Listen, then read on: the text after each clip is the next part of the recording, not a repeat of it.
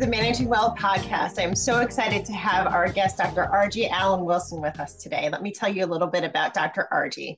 With over 20 years of experience as a relationship therapist, Dr. Argie Allen Wilson is the former director of clinical training at Drexel University's Couple and Family Therapy Department.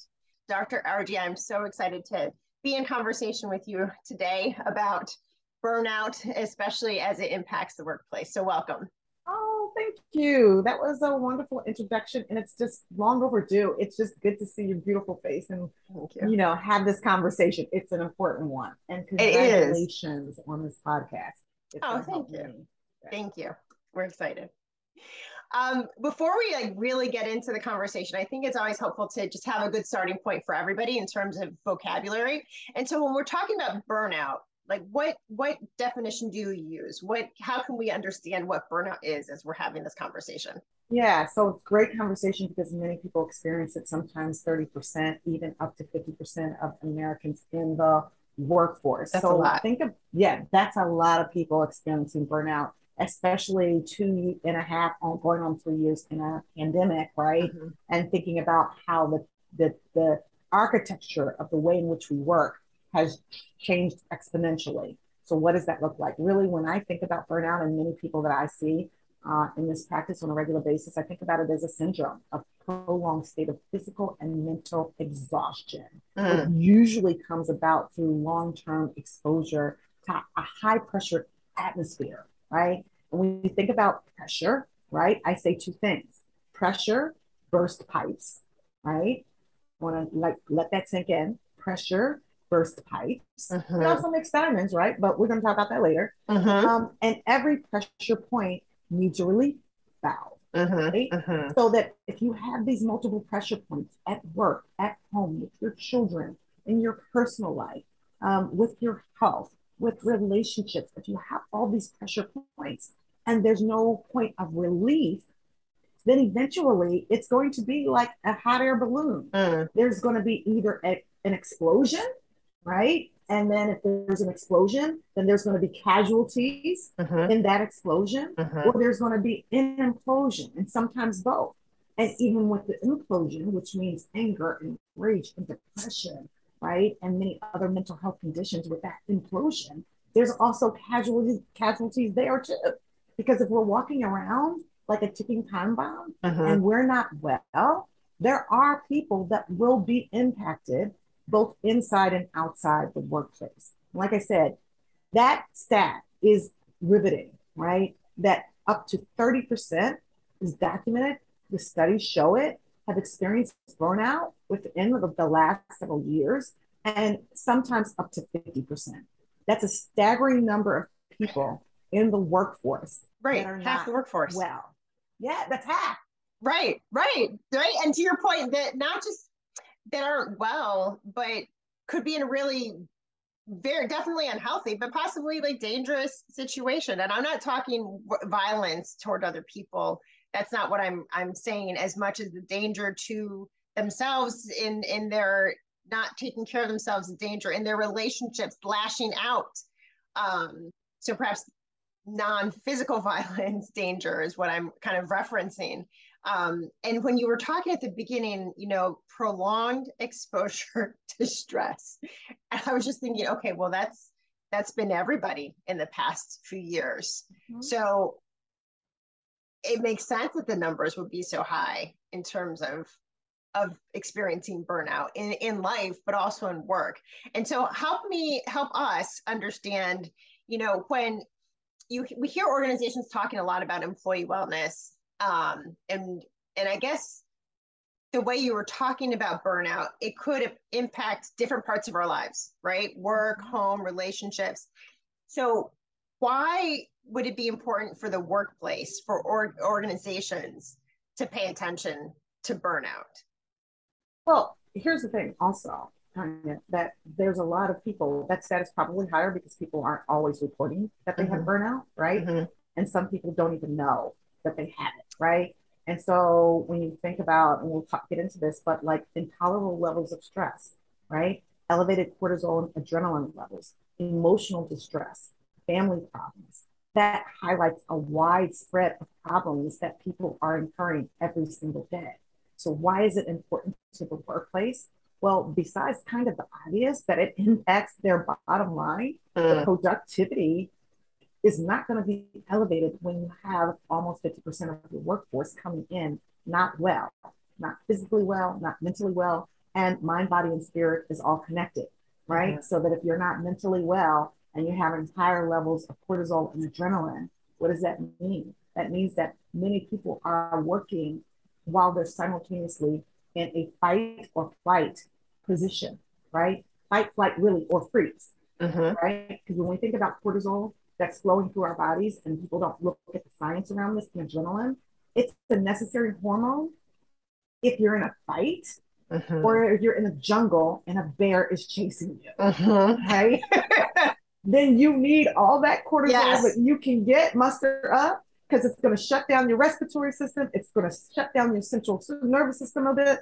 It's going to um, elevate that adrenaline, right? Uh-huh, and uh-huh. even your digestive system. Nobody has ever heard, and this is a really weird analogy, but nobody's ever told me in therapy that when the bear was chasing them in a jungle, that they had to stop and use the restroom. Right, right, right, right. right. No one's ever said that. Now, it's kind of tongue in cheek, but the truth is, I, I say that for a reason because the reality of it is that if we, and many of us are, walking around with these surges of cortisol. Mm-hmm. It does not allow us to be as productive as we need to be because we're in this flight, fight, or freeze mentality, this mm-hmm. atmosphere, this, you know, within our our body, minds, bodies, and spirits. And how can we be productive if we're constantly on edge, when we're agitated, when we're upset, right? When we're thinking about the fight that we just had with our spouse, or trying to get our kids to off to school in the midst of the pandemic while we were trying to find a place for them in the house mm-hmm. in order to do their work while simultaneously trying to find a place for ourselves right. to get our work done. Right. And all of it was mass chaos. Right. That's right. Then the employer or the managers that we speak of, the people managers, mm-hmm. aren't always able to manage those people in an effective way because, quite frankly, those managers need managers, right? Those managers need some support, and they're probably not as healthy as they need to be. So then you've got a whole system of people who are either recognizing that they're getting to a close to burnout, because usually we know something's up, but uh-huh. we just uh-huh. don't know exactly what it is. Uh-huh. Um, and so we're we're aware, but we don't know the pathway to healing. Uh-huh. And you have multiple people within different layers of your structure, you know, your institution or your corporation or what have you, that are all walking around not really feeling well, that's uh-huh. a recipe for disaster and very poor productivity.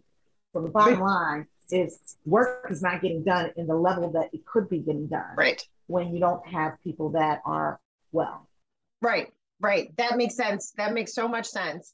And so for people who you had mentioned, you know, some people know what, that something's not right, but not exactly what it is. So, what would be some symptoms that we could look at for ourselves, or even that people managers could see, like, oh, I'm I'm observing this, I'm seeing some of these signals in my team members. Like, what are some signs and symptoms that we might be experiencing burnout burnout ourselves? Yeah, so that's good because you know knowledge is power, right? And we sometimes don't know what we don't know.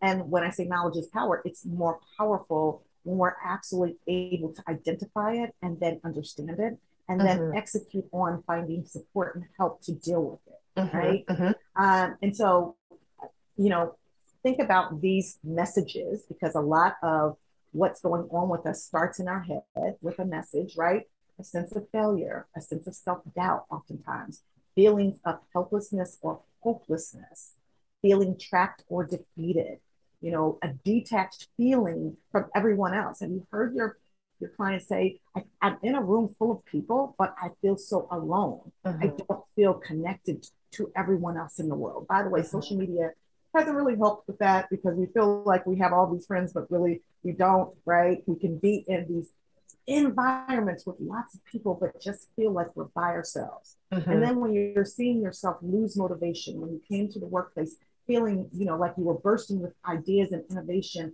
to do your work and what you've been called to do. And now you don't really have that same motivation or interest. And it becomes cyclical, right? these negative stink thoughts or stinking thinking, as I call it, um, start to have an increase, increase in cynicism, right, and negativity. Like the world is never going to get better, or you know, the scenario is never going to get better. You don't have the gas glass half full mentality. Mm. This too shall pass. It's like this is just going to get worse. And this is just how it is. Decrease in satisfaction and a sense of accomplishment because when you wake up every day, I mean, usually feeling like I'm going to be significant. I'm going to not only mm. be successful, but what I'm doing in this world is going to be significant. So then we have hope and purpose. And when we lose that, because we've gotten to a place of anxiety, a place of uh, burnout, then it increases our anxiety and that manifests itself physically. So, and physically, if you're feeling anxious or having lots of headaches or feeling like you either are sleeping too much or sleeping too little, or you go to sleep and then you wake up and you can't get back to sleep, or you're just feeling a sense of overall fatigue. Those are signs and symptoms that something's up, right? All hands on deck. And for the people managers, those managers have to find a way to try to attend to that, to attend to what's going on in their atmosphere. Now, you can do that in multiple ways, but one thing for sure, two for certain, you can't ignore it because issue doesn't get better. So, okay, you just a couple of things in terms of not ignoring it and then what to do. So, if you could speak to me a little bit for people managers who say, you know what, burnout sounds awful, stomach hurting, headaches, um, trouble sleeping, not eating, all of that sounds horrible. Um, but that really is that individual's responsibility to take care of themselves. Mm. And so mm. talk to me a little bit about about I'll say, you know, people managers and also perhaps organizations who who will say like that's that is a hard thing. We have mental health benefits, we have EAP services that they can take advantage of, but it's really not my job to to to kind of enter into this arena. Like they have to take care of it.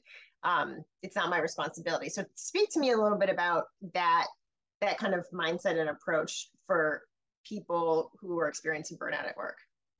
Yes, this is this is really great. So so interestingly enough, um, I look at it from a both and approach, right? And so you know the book, I have book, Courageous Conversations Connect, and this is where courageous conversations are so essential, mm-hmm. right? The mm-hmm. subtitle of the book is, you know, resetting your mindset with intentional thoughts from the inside out.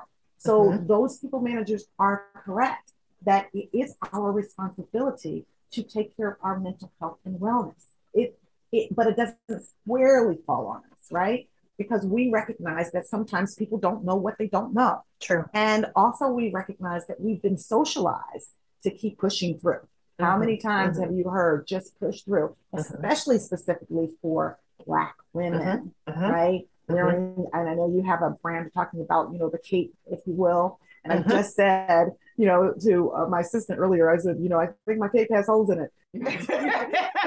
I'm not flying so high. So we need to know when our cape has holes in it, and we need to figure out what can we do in order to reset ourselves to take better care of ourselves. Mm-hmm. But when we're in environments where that's the only message, it's just your responsibility. Figure it out. You've got health insurance. Go take care of it. Then I think that that, that story is not being told. Have you ever watched a movie and they want to leave a cliffhanger, right? But you feel like, well, why didn't you just tell me what was happening because I wouldn't have to watch this next series or this next episode? Well, into workplace, the next part of the story is that when you sign on to come into these workplaces, we call it a partnership for a reason. Uh, right? Uh-huh. A partnership means that I have skin in the game, uh-huh, right? Uh-huh, and you have skin in the game, right? And if your environment is not healthy, then someone is not doing their part of the job. If we're a team, right? right we're in the season. The Phillies just won, you know, they moved they won the World Series, right? They did it through teamwork. The Eagles are doing really well, six and zero, oh, I believe. They're on a bye. Teamwork, right? Yes. Everybody yes. has a role. So we understand that from the, the sports arena and you know in the arts arena, and, you know, in the orchestra, everyone has a role. Why do we not feel the same way in these workplaces where we hire people to do a great job and then we say, but that stuff over there, that's on you. That's on you. No, You know, Dr. Argie, I love that analogy and the the point of a team because I think the concept of, you know, everything is just the individual's responsibility, and you're bringing in the idea of and it's a, it's almost a dated, I think, uh, approach to work, a dated approach in the sense of you just have to come up here and show up and do your work and, and that's it. Like then that's the expectation versus i think what is more relevant and and in today's view of the workplace which i think has really been encouraged by some of the younger generations is no no no i'm i'm a whole person. I bring my whole self to work which means i have joys and struggles. And so i what i'm responsible for managing that and workplace how are you making the environment um, a place where I can thrive, where if I am struggling, that there is support so I can address those struggles. I can address the burnout kind of in the workplace, in addition to what I might be responsible for on my own. So I, I love the idea of that that team partnership and the individual has responsibility, but so very much does the people manager in that in that organization. Absolutely. And creating that environment because environments thrive because the leadership has paid attention to the needs of the people within that environment, right? And if the leadership is paying attention to what's going on in that environment, then I keep, you know, I keep using these sports analogies because I think they're relevant, right? When things aren't going well at halftime, you go back in, in uh, you know, in the room and you uh-huh, have to uh-huh, pivot. Uh-huh. You look at tape, you say, what are we doing well? Keep doing it. What, we what are we not doing so well? All right, uh-huh. let's make an adjustment and mm-hmm. adjustments are healing, right? Mm-hmm. Adjustments are healthy. We thrive oftentimes because we're, and, and the resilience that people talk about is because you've made a course correction and an adjustment to how you're operating. In, in, interesting enough, environments don't thrive and are just operating on surviving when they're not looking at the terrain, they're not paying mm. attention to what's happening. And mm-hmm. ultimately, you know, you have lots of colossal failures and people not doing well and very poor productivity because no one's paying attention. That's a problem. So what would you say to somebody who's listening to this podcast and realizing based on, you know, what you were talking about like, ooh, I think a couple people on my team might really have been experiencing burnout and I thought maybe they're just report performers, but if I pay attention to what, how I'm seeing them in the past few months versus a year ago, maybe it's burnout. What if somebody's listening and just kind of having that realization for for somebody on their team? What can they do? Well, so the first rule of thumb, right, is to have the conversation. Mm. Don't be afraid to lean into the courageous conversation to talk about it, right? Mm-hmm. Not with your theory about what it is and what you need to do, mm. rock up and get the job done, and you know, not with that kind of perspective that I think is very limited and certainly not very healthy. It's to open it up for dialogue and try to ask the right questions with empathy and compassion and with a spirit of openness, right? With the hopes that you are creating enough safety for that person to trust you with their information. Because a lot of times the reason we don't open up is because we don't have an environment that's that's based on trust or True. that's built on True. trust. And if True. you have a lot of cultural mistrust that you know very well about, right? Then people are not going to open up because they're going to feel like their people manager is going to weaponize it, use it against them, you know, put them on a PIP, yep. you know, mm-hmm. where they're mm-hmm. going to feel vulnerable to pot- potentially lose their livelihood or their mm-hmm. resources that help to take care of their family. And so they're going to keep it closed and not share and just try to continue to push through. And that's problematic. So the conversation is creating for the people manager, interesting enough to have the courageous conversation with themselves first. So what would they ask themselves? What would that self-reflection piece be to have that internal courageous conversation mm-hmm. first? How am I showing up as a people manager? Mm-hmm how am I creating an environment where people are open to share if they're struggling? Am I really open to not only asking people how they're feeling, right? But do I even have the skills if they actually do share their truth with me to do something about it? Mm-hmm. Do I have the personal, the EI, the mm-hmm. emotional mm-hmm. intelligence skills mm-hmm. to hear it, to embrace it, to be graceful with that, right? and to ultimately know where to send them or do something that's another conversation like where do they go right maybe it's um, you know eap maybe it's you know a private therapist maybe it's seeing what their resources are already but mm-hmm, you have the mm-hmm. skills mm-hmm. to open up that conversation and then help to guide them and direct them to where they need to go with a spirit of compassion because some people have it and i'll be honest some people don't right and you could do more harm than good if you ask these questions and the person does open up to you and then you say get back to work. Like, so that's such a good point because i hear so often from people managers who they don't know what to say and they're mm-hmm. scared to ask the question because of your point like well what if i ask and then they tell me everything? I'm i'm not a trained therapist like i don't know how to deal, deal with this. And so then some i think people managers just um, end up relying on not asking anything because they don't want to go into territory that they don't feel you know competent to to be able to handle. And so i always say like you know there are a lot of ways in coaching to increase your emotional intelligence skills but you can also be really honest. You can ask your team how they're doing. And if they say something that's heavy and you don't know how to respond you can say i am so sorry you're going through that. I wish i knew what to say but i don't. Mm-hmm. that right there right is very honest without saying hurry up and get back to work. I'm really uncomfortable with this conversation. I'm shutting it down. Mm-hmm. yeah you know, if I could, I'd love to share please um, a personal story um, that just happened literally yesterday.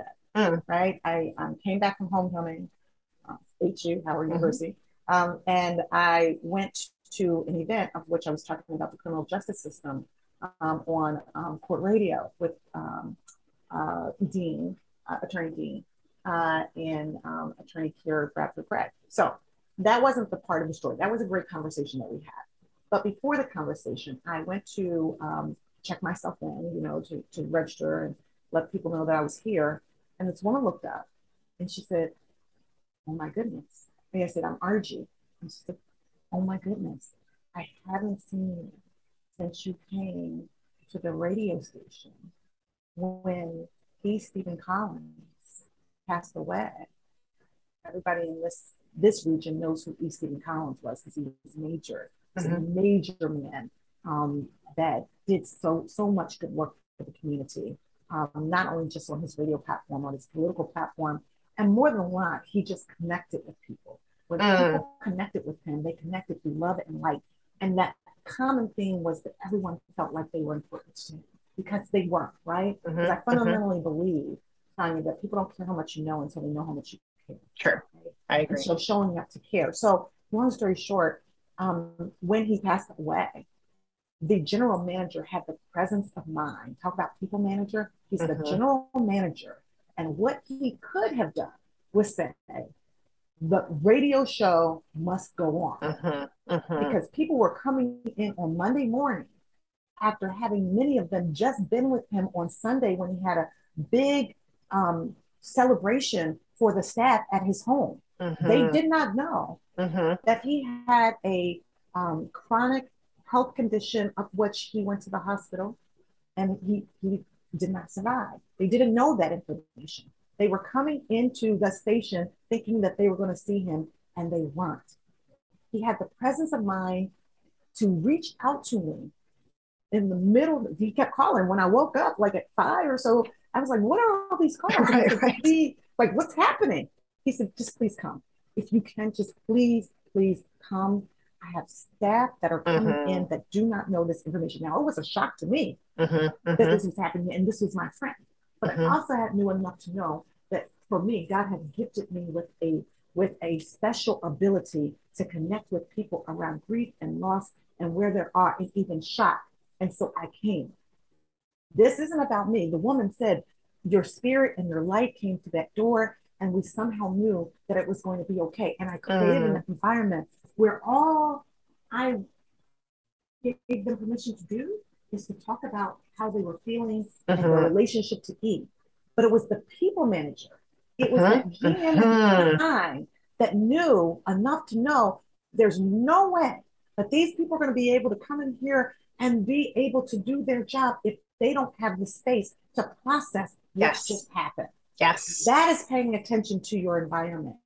And then knowing what you don't know, having the courageous conversation with yourself, and then calling in the, tr- the troops, Mhm, all hands on Bringing in the experts. Yep. see who can help you with what's happening now.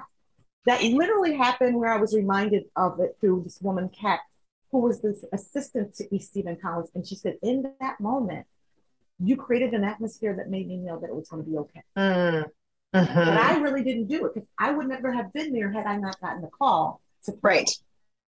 And that is, uh, thank you for sharing that because it is such a relevant example, powerful, excuse me, a powerful example of being a good people manager, knowing that your people are going to need something that you cannot provide and not skipping over it, not ignoring it, but go finding the person who can give the team what they need in that moment in time. And you know for some people who think well it's, it's radio like we have to we have to produce a show like this Mhm. work it has to go on. And however many hours that situation took of your time right? Because i don't want to minimize um the shock and impact of grief it's not hours that's a lot longer. But for the general manager to bring you on for a, a, a small chunk of time saves so much more time down the road the rest of the day the rest of the week the rest of the month. And i think um, kind of the team aspect of it really demonstrates to everybody that oh they they actually care about us. Yes they want us to do work but they actually care about us as human beings which then makes it easier for us to do our job.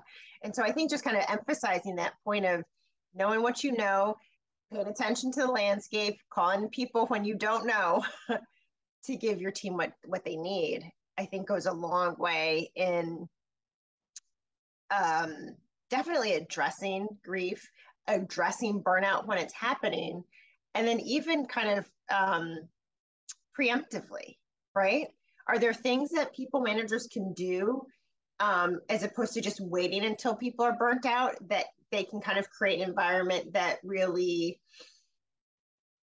um, I don't know what your thoughts about this. I don't know if you can prevent burnout or if you minimize burnout, but are there things people managers can do um, on the front end instead of just waiting until people are fully spent, can't get out of bed, they're not coming in this week? Well, you know, and, and I should highlight the person, Elroy Smith was the general, the general manager at the time. Uh, and I, I know for sure that there was a level of caring that came into that space on that day. But I also recognize um, that it's a practice. It takes time to cultivate um, that level of energy to attend to people. And it doesn't just show up. We have to be intentional about cultivating the same way that we need to be intentional about cultivating um, the places and spaces where we reside. Because think about it, Tonya. You know, one thing that this pandemic and going into quarantine in 2020, I don't know how how, how you were, but I, had never been in a pandemic before. Most of us hadn't. Nope. Um, and and, in um, unless we were around in 1918 during the Spanish flu, we weren't unfamiliar with what that would cost us, yes. what that yes. would look like, how we would have to adapt to it, um, yes. how we would even have to accept it. For some of us were in, who were in denial. Mhm. I happen to be Mhm. one of them because I sent an email to many of my clients saying we're going to go do um, online therapy so we can continue for two weeks, and then we'll be back in the office. Like Mhm. that was my Mhm. mindset when I, this was happening in real time. I never uh, thought that the, the the the whole globe will would change how we operate in the workplace. That we would be working from home with our families. That we would going be going doing teletherapy for me, for many of you, for people within your practice, or health therapy, or Mhm, Zoom mhm. meetings, or birthday parties, or baby dedications. All these milestones. We had no idea of what it would no be. clue. Not None. a clue. What we did know though is that in some ways our humanity would show up in the big stage of Mm. how it is that we care for ourselves and care for people. And there were lots and lots of lessons to learn from that experience. And we're still learning. We're learning that we didn't take good care of ourselves. Hmm. We're learning that we were overwhelmed and overscheduled. Many of us, like the essential workers, how many people have, have this reality, like that we're all essential workers in some capacity, right? It's not just doctors and therapists and bus drivers and the people that are cleaning our hotels and the school teachers and the firefighters and the police officers. Everybody was an essential worker at that time. And many of us mm-hmm. were walking around so busy with the busyness of life mm-hmm. that we didn't realize that many of us could have been experiencing burnout mm-hmm. until we were home and we had some time to reflect. So, to your question about how do you prevent it, right? How or is there a way to preempt it? Again, I think that we have to pay attention to ourselves. Um, we have to have, as I say in the book, I say um, the first chapter is radical self care and action. If you're going to be a good people manager, right? Good people managers are good people to themselves. They have to take care of themselves. They have to be healthy and well. Because if they're not, what they're saying without saying it to the rest of the team is while I'm unhealthy and I'm not doing a good job, I want you to do what I do because I'm pushing through. Right. Right. Right. And so then that can send a sense of guilt in the environment because people feel like, well, I'm slacking. That person is doing all their work, but walking around not really expressing, but they're really not feeling so well on the inside. Uh-huh. So 1st uh-huh. and foremost, again, radical self-care in action shows a model for what it looks like to take care of yourselves as you're emulating that for the rest of your team and you know i'll say that modeling i appreciate you starting there not just this what you do for other people but you do it for yourself right because you are the leader you are the people manager and they're looking to you and so i think the, the, some of the things i think of that that people managers could do right away is make sure you're taking lunch breaks make sure that you're eating make sure that you're getting up and going to the restroom when you need to mm-hmm. uh, make sure that you leave work at the end of the day and that you're not mm-hmm. flying, firing off emails at 11 o'clock at night. Um, because those little things, seemingly little things, I think are really big actions that that that your team sees like, oh, they actually left because they were going to hang out with friends or because they were going to go pick up their kid or because it was the end of the day and they just left. Like those are really, I think, key markers of like, oh, I see them taking care of themselves and still getting the work done. So I should do that too. Right, exactly. But now here's the caveat to that there can't be a huge disparity mm-hmm. with regards to if that people manager or when they decide, okay, these markers are important, taking my lunch break, not just sitting at the, the computer and eating at the same time, leaving on time to take care of my family, prioritizing that I have a life out, outside of work if they're doing that and they're sending a message that that is for me, but not for you, then Very there's good a point. disparity. Very good point. And you're not modeling and emulating this for the rest of the team to actually take care of themselves. You're mm-hmm. sending a message that somehow I'm worthy of this. I'm mm-hmm. giving my mm-hmm. myself mm-hmm. permission to take care of my self care, uh, my self care and wellness, but I'm not giving you permission to do that. So mm-hmm. that really is the caveat that it has to be across the board because mm-hmm. the healthier people are, the more motivated they are True. to do the work. True. Right. And so you see this with the next generation. You see this not with the baby boomers so much, but like with the millennials, um, although they're getting up in age now and the Gen Zs, like, you know, the work model looks very different. It does. It is infused with what do I do to prioritize myself? What do I do to take care of me? How do I make sure that my life is balanced? Although balance can be very, very elusive. And that's why we have to keep making adjustments, right? And so now they may have over indexed in some other areas.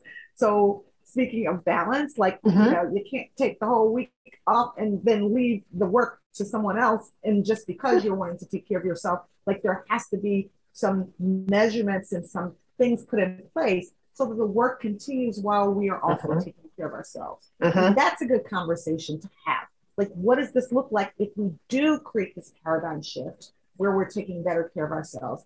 How do we make sure that the environment is healthy and we're still hiring enough capable people and then stimulating and cultivating that talent so that the work continues to get done in a way that honors the spirit of productivity and uh-huh. humility and humanity and that's where I feel like the courageous conversations of people managers comes in because how do you lead and guide your team to have discussions of okay, you're going to be out for a week so excited for you. What needs to get done while you're gone? And let's prepare for it ahead of time. And how about what doesn't need to get done? Like, how about what are all those things that you've been doing that you just do that actually it's okay if you don't do them and maybe we need to reassess and you need to stop doing it because it's not what we need, right? And that's where I think the the the conversation can be can be so important. Can be so important. You know, that's that's a great point with regards to what needs to be done and what doesn't need to be done, mm-hmm. right? Where are we putting our energy? You know, I've talked with lots of clients about like, can you go back to your manager and say, oh, you want me to, you know, take lead on this, take point on that, you know, spearhead this project. So I would love to do that. And I want to do that at the top of my skill set with excellence that I can't do with all of these other things on my plate. So, what is the priority and what can go off the plate in order for this to go on the plate? And I also use another uh, another sort of uh, example, which is if you have a bookshelf with all these hardback books, if you have softback books like I do, right, you can kind of push one over and stick a book in. But if you have hardback books, there's no give there, mm, right? Uh-huh, so you can't uh-huh. put another book on that bookshelf uh-huh. if there's no give, right? you're you're defeating the purpose of being able to see all these beautiful, wonderful books that you could potentially read. And so life is very much like that. Sometimes we run out of space, we run out of runway, yet we're still trying to shove a hardback book into that space. And it doesn't, it doesn't fit. and then it gets really uncomfortable, right? And really strained. And then and we get resentful, mm-hmm. right? And then we are unmotivated or we feel defeated because we're mm-hmm. continuing to try to make it happen, but we're like this dog chasing its tail around and around, and we can't catch it. And we're feeling overwhelmed and frustrated. And those are also signs that mm-hmm. something's not right in this environment, right? You're either not being attended attended to or someone's not attending to you. And let's, you know, just throw in that all of these outside things that are happening in the world, specifically to dis- disenfranchise people people of uh-huh. color, the BIPOC uh-huh. community, that impacts us too. Uh-huh. And having safe spaces to at least acknowledge that. I'm not okay. You know, yes. like we yes. all were in a pandemic when George Floyd happened, right? Right, right. at the beginning of the pandemic. All the beginning of the pandemic where we all got to watch in real time the injustice of that murder. I'll say that. Um, and yet many employees were expected to go into their workplaces or at least see people on Zoom and meetings, right, in those workplaces and act like they were okay when they were not. So sometimes yeah. just being able to say, like, I need a moment mm-hmm. to really process. Mm-hmm. And if you give me that moment, I promise I will figure out what I need to do for myself so that I can show up for me and for you. And but there's a, ignore partnership again. Exactly. partnership right a partnership with them if there's a level of trust that that person is going to they because they want to do a good job uh-huh, that they're going to uh-huh. do what they need to do and then uh-huh. maybe as they give them time self time and space to say what do i need to do do i need to call on my resources my faith-based community my support system my therapist what do i need to do to take care of me so that uh-huh. i can feel better maybe not fully okay but better so that I can then show up as a productive citizen within this workplace based on what I agreed to do. But we need that acknowledgement. What we don't need to do is ignore that it exists and ask people to put their mask on, their physical mask, their emotional mask, and all the other masks that we wear before the pandemic, right? Uh-huh, put it uh-huh. on, put that happy face on, go in the workplace, do the work, and act like we're not in distress. That is um, unfair, unjust, and it is not a um, it is not good for our humanity. And it certainly is not good for workplaces. So you know when you're talking, you you put a lot of very real and important things in this last statement that you just made. And so I think, you know, we're talking about burnout. And what I'm really hearing you say, Dr. Argie, is that organizations and people managers, right, need to see the hu- the whole humanity, right? of of their of their team like to see who they are as individuals to see what motivates them to see when they're unmotivated to see when they are hurting to see when they're disconnected and then to have conversations of like hey i noticed that you haven't been as chatty lately. Is everything okay? Or you seem a bit distracted, which is so unlike you. So I wanted to check in with you. And so kind of having those those touch points and courageous conversations and seeing your people for who they are, not just their output, really goes a long way into not only developing a strong team, but really preemptively addressing burnout, right? So that you're having an environment that is um, less conducive to burnout thriving because it's going to be attended to sooner. Yeah, you know, and there, there's a there's some conversation going on um, in the metaverse around burnout where people are saying like it really is um, not a real thing, right? You know that you know people just need to figure out how they can show up differently, and you know it's disturbing to me oftentimes because I, I think it, it's kind of like saying racism is not a real thing. Like, you know, just show up. Like we're it's, you know, 401 years later and, you know, we're in a post-Obama era and it's not happening. And so just pretend like it doesn't exist and show up and do your job. I don't think to the point about humanity that it serves our humanity well to ignore these things and act like they don't exist. I do think that there is a way in which you can have touch points and I say head and heart points, right? Connecting the head with the heart, right? To have these courageous conversations to say, like, hmm, are you even in the right space? I've learned this by being an entrepreneur that you put people in their sweet spots and they will thrive. And oftentimes, some of what will look like burnout is because people are located or positioned in spaces mm-hmm. and places that are not a not good for them. for them mm-hmm. right? Like putting a square square peg into a round hole. Mm-hmm. And so even at some minor shifts and adjustments could make the world of difference. So it doesn't change the experience, the facts, right? The facts is somebody lost their their parents, somebody experienced trauma, somebody had someone that had COVID, they had COVID themselves and they're experiencing long haul. Like those facts don't change, but there could be small changes that ultimately make a difference so that that person shows up and gives their 110% and gives all that they have. Or that that person is unable to be fit into that space. And then we mm. have a conversation of is this environment in and of itself the right environment for you? Right, right. And is it the, the individual needs to change, or is it that the environment needs to change, or or both, right? Right. Maybe it's not always, you know, either or. Sometimes it's both and. Exactly. And mm-hmm. cultures can shift and not, I, I experienced this myself. The, culture that I was working in shifted. Mm-hmm. And it really wasn't the best fit. Mm-hmm. And so, what I would say, and began to say to myself, and I hired a professional um, coach. Um, I always had a therapist because I think every therapist needs their own therapist. Agreed. Right. Um, I kind of wouldn't want to go to a therapist that didn't have Agreed. to take care of themselves. Agreed. um, and we began to kind of have the conversation of what was is not what is. Mm. And you're holding on to the hope that you can recapture what you experienced for this last almost two decades, right? In this workplace. And it may be a real possibility that that's not a possibility. Right.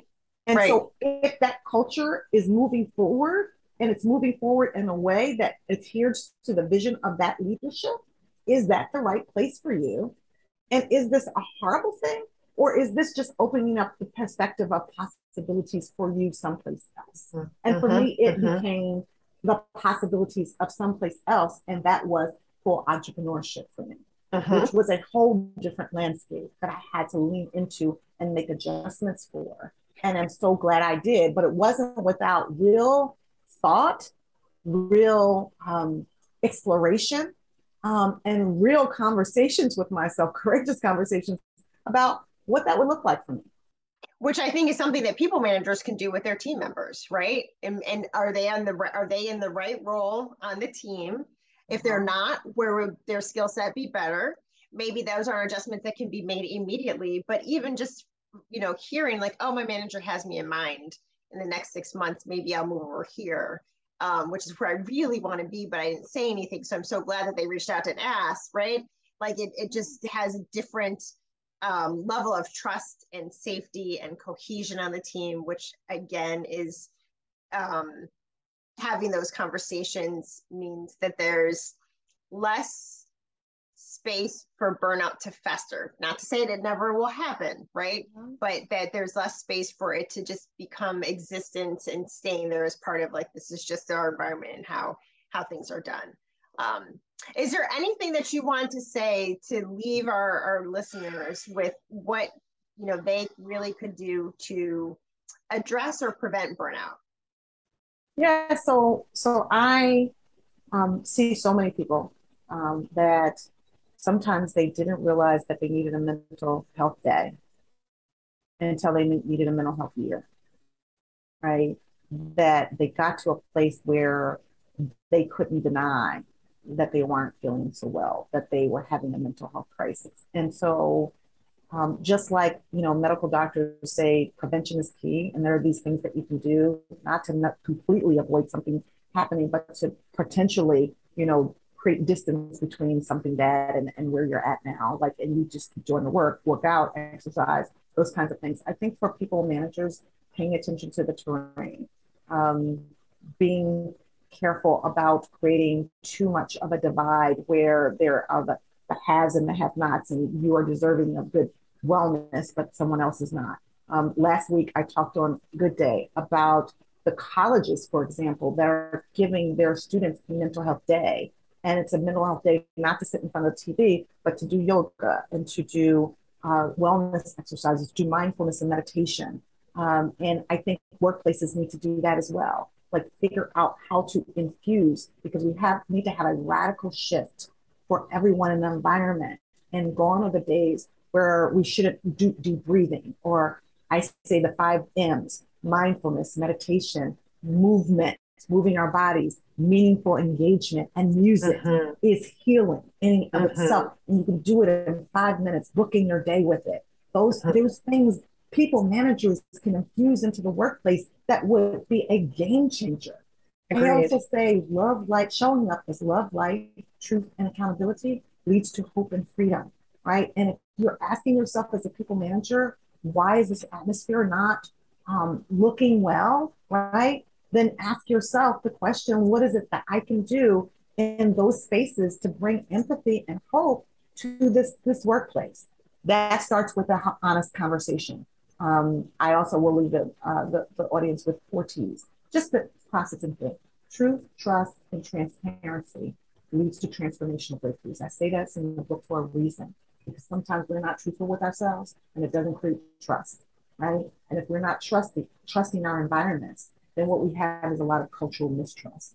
And then that does not then lean into transparency. So then we have a lot of conversations that are not very transparent because there's no mm-hmm. trust, and we mm-hmm. don't have these transformational breakthroughs.